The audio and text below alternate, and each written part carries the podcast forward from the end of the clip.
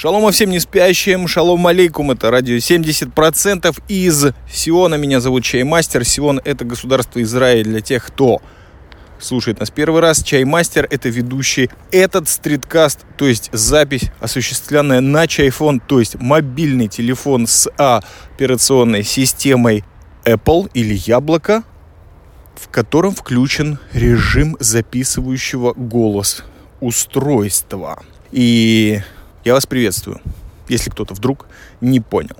В первую очередь мне хотелось бы заняться административной частью, а потом перейти плавно к уже обещанному в предыдущем выпуске серию приключений или описания этих приключений, а может быть части мыслей, которые возникли у банды, радиобанды, простите, 70% после путешествия по Российской Федерации с 2017 по 2018 год. Почти целых два года, но на самом деле нет всего лишь 12 дней. В первую очередь я позволю себе публично и громогласно порадоваться тому, что действительно началось. Началось в новом году, удалось выйти не в мае, а аж в феврале и даже в очень приятную для радио 70% дату, то есть в день рождения этого самого радио, в 12-й день рождения, с которым нас даже поздравили. Представьте себе, здесь есть победители. Никто не знал, что это соревнование, но я все равно отмечу тех людей, которые действительно сделали это первыми и, как мне кажется, немножко от сердца, а может быть и множко. Итак, первое место занял у нас Шлому Родзинский, замечательный сионский подкастер, потому что поместил классический, четкий, сердечный, душевный комментарий нам на подстер. Второе место Spine Glass, которое завалила нас просто приятнейшими словами и пожеланиями, но в соцплатформе Telegram, которая, как вы понимаете, если следите, что происходит в Телеграме на радио 70%, то вы понимаете не в фаворе эта платформа у чаймастера. Но это все, конечно, изменится, возможно, Спайнглаз, большое тебе уважение. Передается третье место. У нас разделили несколько замечательнейших людей со всех стран мира. Это, конечно, Оля Сиолайн, Максим Поросюков, Грей Бад, Child Prodigy и Кот. Спасибо вам, дорогие слушатели и комментаторы. Действительно, в наш век, когда и в этот год, конечно же, очень непростой уже с самого начала, Олимпиада и все дела, найти минуту и поздравить какое-то попуканное радио, это, конечно, почти подвиг. Действительно, серьезный подарок. Без сомнения, стопроцентная радость чаймастеру. Спасибо вам за это.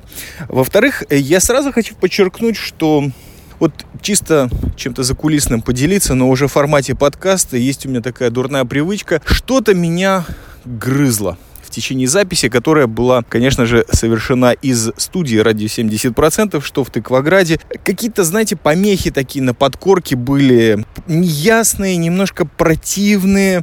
И вот сейчас я стою на улице, под апельсиновыми деревьями, которые, судя по всему, в цвету не только из-за плодов, а из замечательного запаха, который от этих цитрусовых исходит мне прямо в мозг. И я наконец-то понимаю, стриткаст. Если кто-то помнит наши предыдущие подкасты 2017 года, фискального, конечно же, этот осенний марафон, который у нас продолжался до самого декабря, это были в основном записи с улиц у стены тюрьмы Абу-Кабир. Да, наверное, переход в студию был довольно жестокий. Это совершенно иная тарелка, если можно так выразиться. Ведь свежий воздух не забывается, а наоборот, очень даже как-то ну, прежде всего, нравится мне самому. И, может быть, речь убыстряется, а может быть, а может быть, как э, старый боевой офисный и, простите, конторской крысы, все время хочется вот на эту, ну, хотя бы даже не самую мнимую свободу.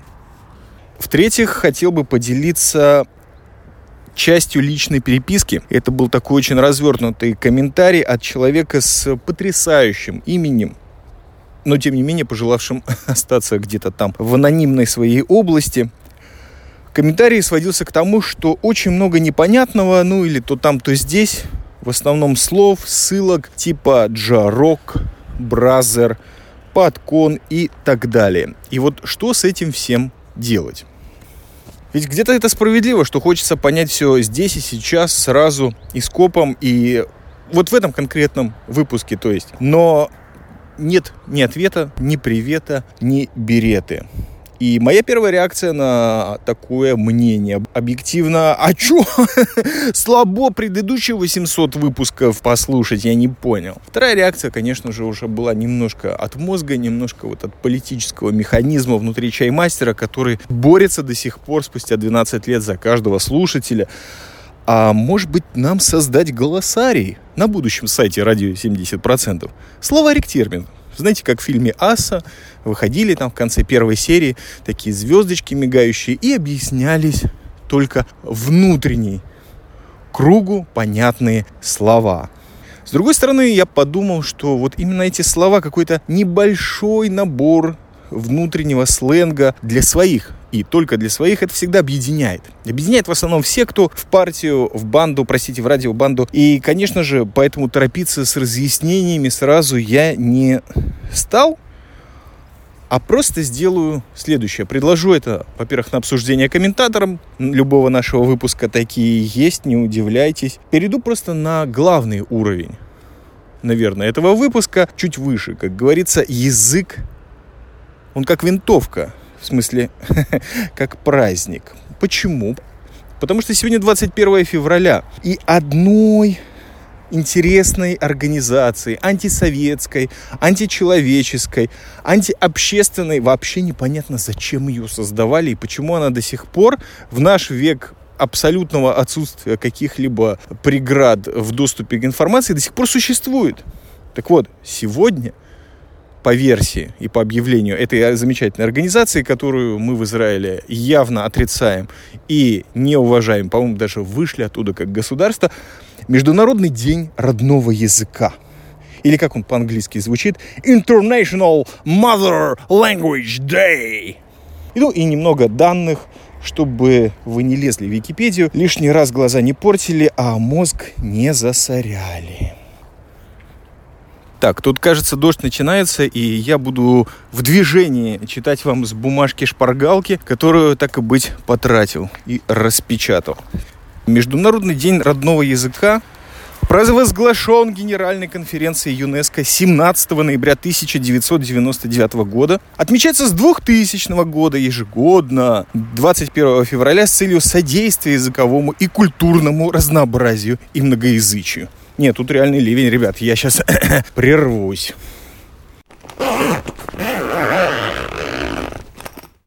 И да, отдышаться бы. Фу.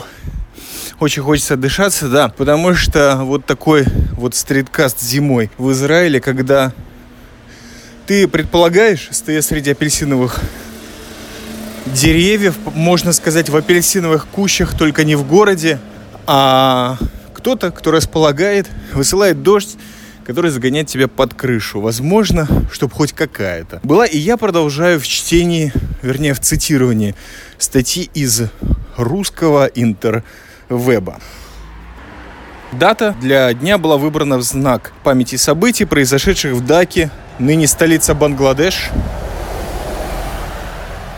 21 февраля 1952 года когда от пуль полицейских погибли студенты, вышедшие на демонстрацию в защиту своего родного языка бенгали, который они требовали признать одним из государственных языков страны. Ну а теперь мы плавно перешли к хэштегу «Радио улиц» в нашем выпуске и продолжаем. Языки являются самым сильным инструментом сохранения и развития нашего материального и духовного наследия. По оценкам ЮНЕСКО, половина из примерно 6 тысяч языков мира могут в ближайшее время потерять последних носителей. Все шаги по способствованию распространения родных языков служат не только содействию языковому разнообразию и многоязыковому образованию, развитию более полного знакомства с языковыми и культурными традициями по всему миру, но и крепят. Ой, как они крепят! Солидарность основанную на взаимопонимании, терпимости и диалоге. О да, здесь я, конечно, не могу удержаться от личного комментария, потому что на моей памяти был пережит, когда слово «русскоязычные» в Национал-социалистической республике Латвия, демократическое при этом, да, в кавычках, стало откровенным и одним из самых серьезных ругательств Вот я в такой реальности жил. Родные языки уникальны в том отношении, какой отпечаток они накладывают на каждого человека с момента рождения, наделяя его особым видением вещей, которые никогда на самом деле не исчезнут, несмотря на то, что впоследствии человек овладевает многими языками. И здесь мне, честно говоря, ну ладно, дочитаю. Изучение иностранного языка – это способ познакомиться с другим видением мира, с другими подходцами. Очень интересует три момента. То есть сам этот день меня вообще интересовал только потому, что когда-то я на него напоролся, готовясь к эфиру, прямому эфиру радио 70% в стиле Джарок из Сиона, и как-то надо было о чем-то поговорить, и вдруг такой день. Ну, ЮНЕСКО известно тем, что он может то там, то здесь какой-то подарок подогнать. Три момента. Первый – это родной язык. Допустим, в моем случае человек, который Родился, вырос, говорил, писать, читать начал на русском языке, но не был рожден в России, был рожден вообще в государстве, которое не существует, СССР. При этом в той области, которая вообще к России мало когда имела отношение, только под другими именами совершенно, как там Курляндия и прочие, прочие. То есть Латвийская Советская Социалистическая Республика позже переехал в Израиль, где государственный язык, он же восстановленный и адаптированный язык предков, по идее, должен был стать родным. Кто может похвастаться таким опытом, что внезапно у тебя оказывается два языка? Так что из них родной? Русский или иврит? Мне на самом деле где-то стыдно, потому что уже около 24 лет я очень плохо ну, у меня свои какие-то мерки есть, но они недалеки от истины. А, я очень плохо владею ивритом. То есть я могу объясниться, я могу что-то даже написать, я могу прочитать книги. Даже великого классика литературы Шая Агнона я читал на иврите ну, с переменным успехом, но в любом случае для меня абсолютно недостаточный уровень э, писания, допустим, Тору я не читаю так легко, как если бы это было, допустим, на русском. Второй момент – это язык матери. Язык матери, он русский.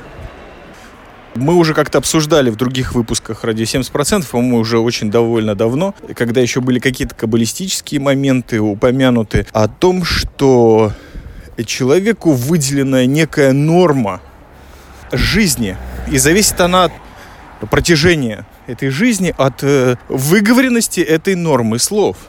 И у женщин она в три раза больше, чем у мужчин, просто потому что женщина занимается детьми, детем, а иногда и собакой,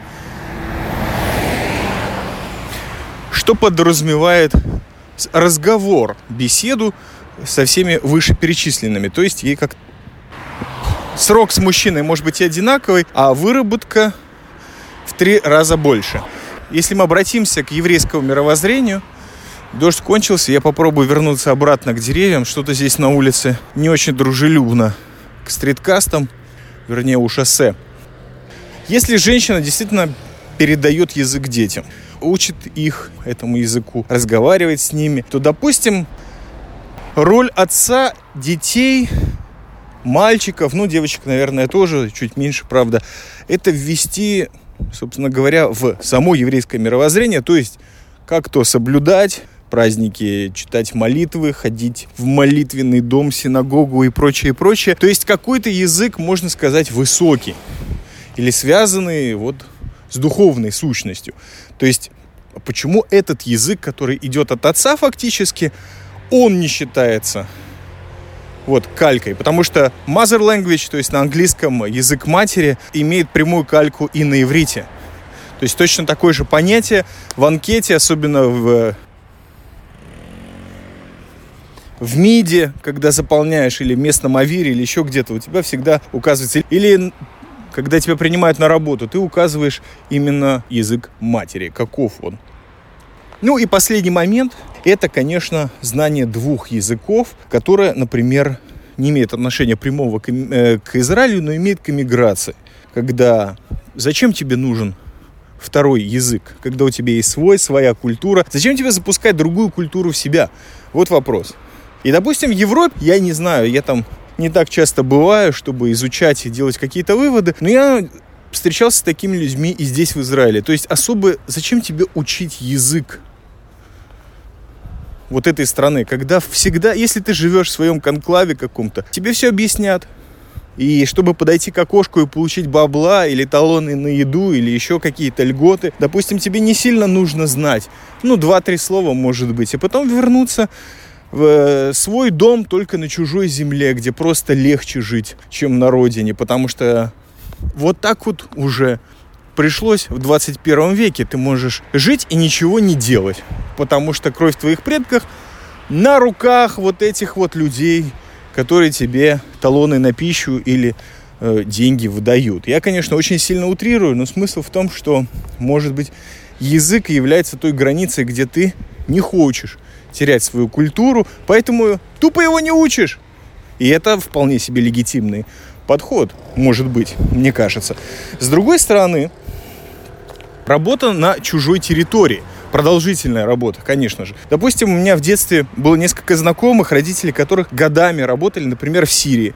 Устанавливали инженеры нефтяные вышки или они служили в каком-то месте по другой гражданской профессии, не обязательно а военной, в месте, где лучше было бы знать местный язык. И вот зачем там им нужно было вот этот второй язык, чтобы лучше объяснять то, что им нужно было сделать, то есть выполнить свою работу и задачу точно – чтобы быть в курсе, что говорят за их спинами или когда они там отдыхают, чтобы можно было расслабиться или вовремя почувствовать угрозу. Тот же момент, он меня очень долго смущал здесь, в Израиле, потому что, допустим, ну, со всех э, стран сюда приезжают люди, конечно же, особенно в Тель-Авиве или в крупных местах, или в отдельных городах, которые, ну, чуть ли не на больший процент заполнены представителями какой-то определенной диаспоры. Ну, возьмем израильский хай-тек в центре страны. Огромное количество англоязычных скажем так, американцев, потому что большинство проблем именно с ними в моем случае было. Почему? Потому что ты спрашиваешь человека, сколько лет ты в стране? Пять, шесть, семь. И сколько слов на иврите ты знаешь? Пять, шесть. Почему? Я, конечно, опять-таки утрирую, но я именно с такими людьми сталкивался очень много – это, конечно же, ничего не говорит о всех англоязычных, кстати, с других стран, там, с Южной Африки, допустим, или с Англии, люди, ну, немножко по-другому. Но вот именно у американцев почему-то я встречал вот это вот. А зачем учить язык? Практически везде, где ты тусуешь, тебе объяснят, что надо. А очень много надписей на английском. Как проехать, особенно по центру страны, вообще без вопросов. Работа, она исключительно на английском, как и деловая переписка. Если ты один американец, а вокруг тебя 20 израильтян, собрание будет проведено на английском. И вот эти вот моменты занимают мои мысли сегодня в Международный день родного языка, либо языка матери. И, как мне кажется, это не одно и то же.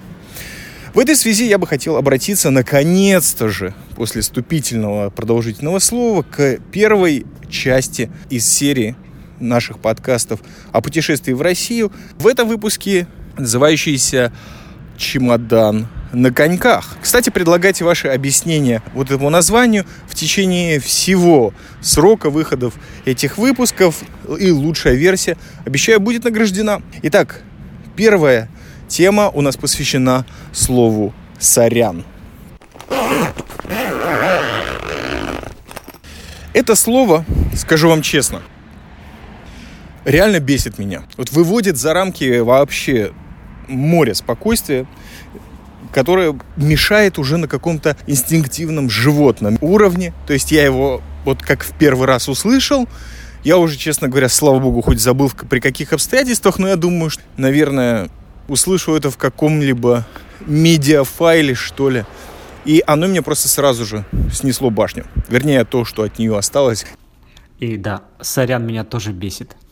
Со временем, конечно же, были моменты, когда, ну, либо кусочки, либо иллюзия крыши возвращалась. И я хотел понять, просто старался понять на смысловом уровне, что же это за слово и почему оно меня так раздражает. Я понял для себя такую вещь, или так себе объяснил, что это из серии или из семейства «Пардон». Такая же какашка, только цвета беж. Люди, которым реально не хочется говорить «простите», «извините», примите мои извинения, я глубоко сожалею. И они действительно при этом не испытывают никакого сожаления, не хотят извиняться и никакой вины за собой или косяка не чувствуют. Но все равно, знаете, такой вот как бы, что же, позитив жизненный позитив или какие-то остатки воспитания не позволяют им тупо игнорировать того, что они уже сделали. Или ту дебильную реакцию, которую они позволили себе ко второй стороне. И вот приходит сорян. Или сори. Или сорики. Сорян, дорогая, я не спецом твой день рождения забыл. Или бабушку сбил веселый велосипедист, представь себе там перелом шейки бедра, не про нас будет сказано, никому не желаю такого. Сорян, кошелка старая, чё ты тут? Большинство людей, мне кажется, просто повторяют это слово, потому что, а чё напрягаться-то? Все говорят, и я говорю – не надо искать вот этого аналога. Это не то, чтобы все говорят по-английски, в основном те люди, которые вот это произносят, не сильно, наверное, владеют этим языком. И им не надо переводить. Это не их родной язык и не язык их матери. Но почему-то вот лучше так закамуфлировать свои, может быть, где-то по-настоящей эмоции. И здесь уже не буду затягивать, а просто перейду к комментариям тех замечательных людей, которые прислали нам свои аудиофидбэки. Спасибо им всем за это, что точно и факт. Для этих людей русский язык стопроцентно родной.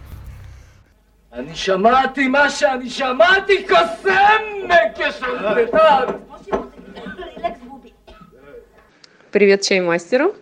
Спасибо, на самом деле есть за что. Для меня всегда любопытно послушать такой немножечко взгляд со стороны, описанный, э, человека, который, в общем, сформировался здесь, имеет схожий менталитет со мной, потому что примерно в то же время, неважно, вот бывший СССР одинаковый менталитет у людей, родившихся в СССР, с какими-то чуть-чуть географическими особенностями, но по большому счету вот люди с постсоветского пространства из разных даже республик, они очень похожи.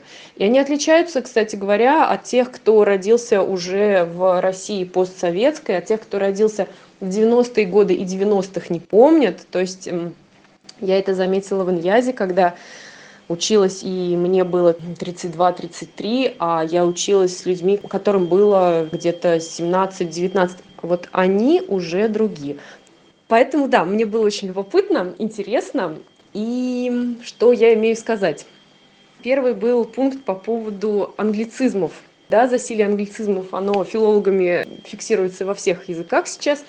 Ну, что, в принципе, и понятно. Какие-то страны с этим борются активно, как Франция, например. Какие-то тревогу бьют, как Германия. В России, по-моему, других проблем полно, и как-то никто особо не парится на эту тему. Но я тоже заметил такие вещи. Сорян, кстати, меня не раздражает. Я помню, как ты тоже его употребила в разговоре с тобой, да, и заметила легкие приступы бешенства. Я абсолютно нормально отношусь. Меня вот веселит меня веселит, меня радует, я абсолютно к ним спокойно отношусь. Но что я заметила?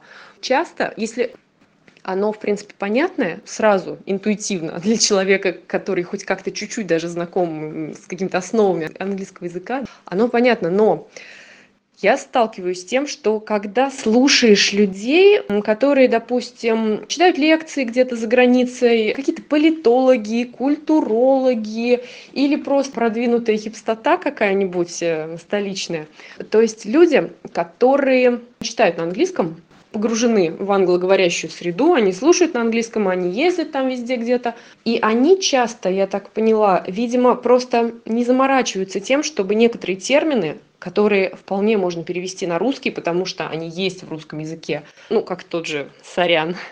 Sorry, not sorry.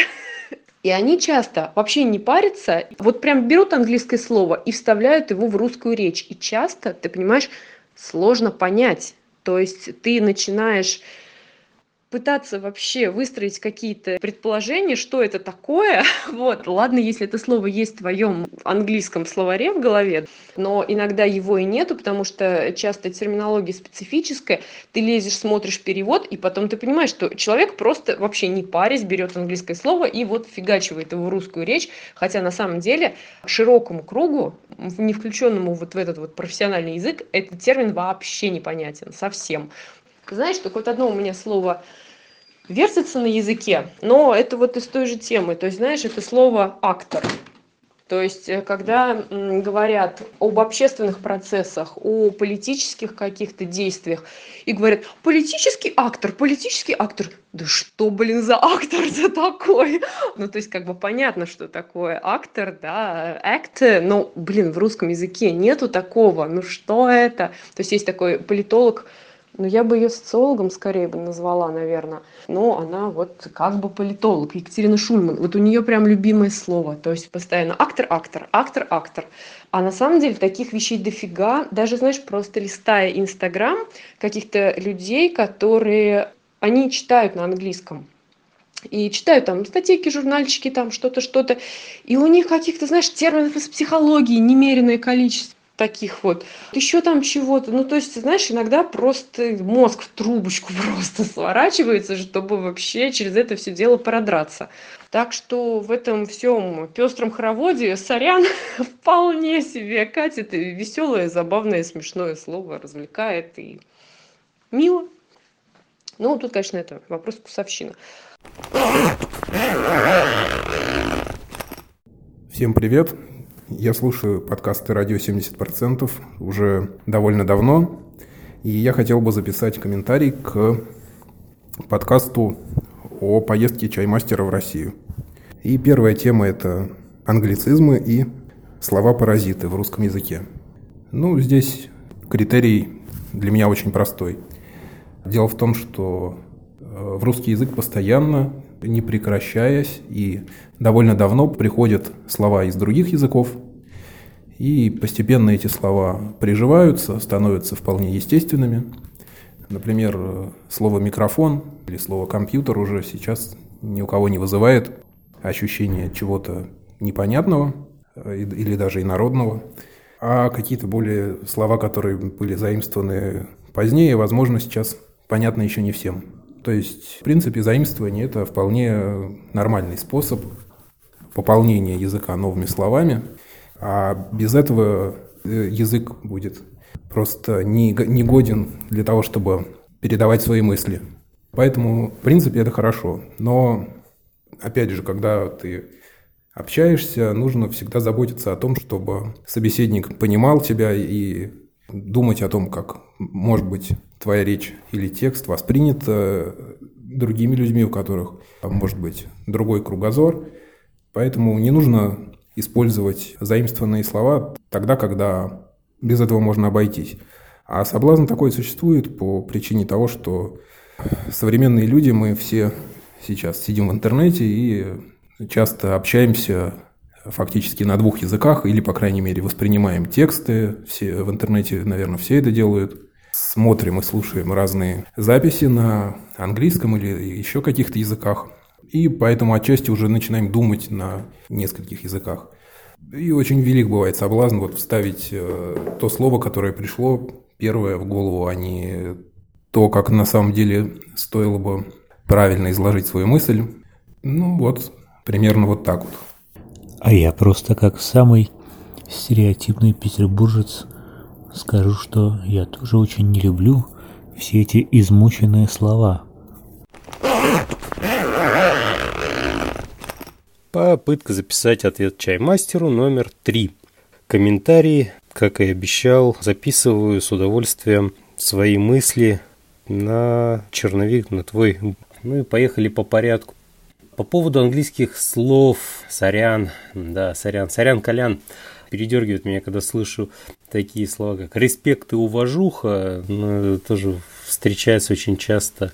Или загугли в Яндексе, или когда люди так говорят maybe, maybe. Непонятно, чего они это maybe говорят. Частота русского языка страдает, но это неизбежность, видимо, в наш век высоких технологий и не знаю, объединение культур. И я учаю мастер вот аудиофидбэк по твоему черновому подкасту по поводу сленговых словечек, сленговых слов, э, например, как ты говорил, сорян. Да, режет ухо. И еще раз подчеркну то, что слушаю твои, твои подкасты. Я реально ловлю себя на мысли, что их нету в твоих подкастах. Ничего такого скажем так, чтобы резало ухо и искажало язык. Все эти сорян, ресепшены, окей, тот же самый может, допустим, туда привязать. Я не знаю, вот эти всякие дурацкие американизированные слова э, в нашей русской речи. Я считаю, что они только портят ее, очень сильно портят. Потому что если бы мы брали бы чисто английскую вещь, было бы забавно, что какой-нибудь американец или англичанин сказал бы это ticket to ride by электричка а не train ну ты понял это такой глум небольшой И да, сорян меня тоже бесит. Большое спасибо, ребята.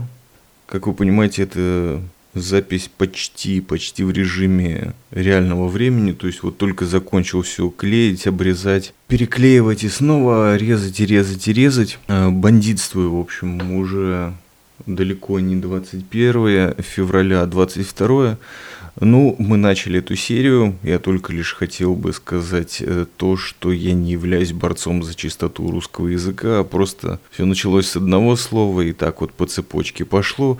Мне кажется, ребята полностью обрисовали всю картину. Кто-то кратко, кто-то очень э, глубоко и с настоящим каким-то вот наблюдением, исследовательским подходом.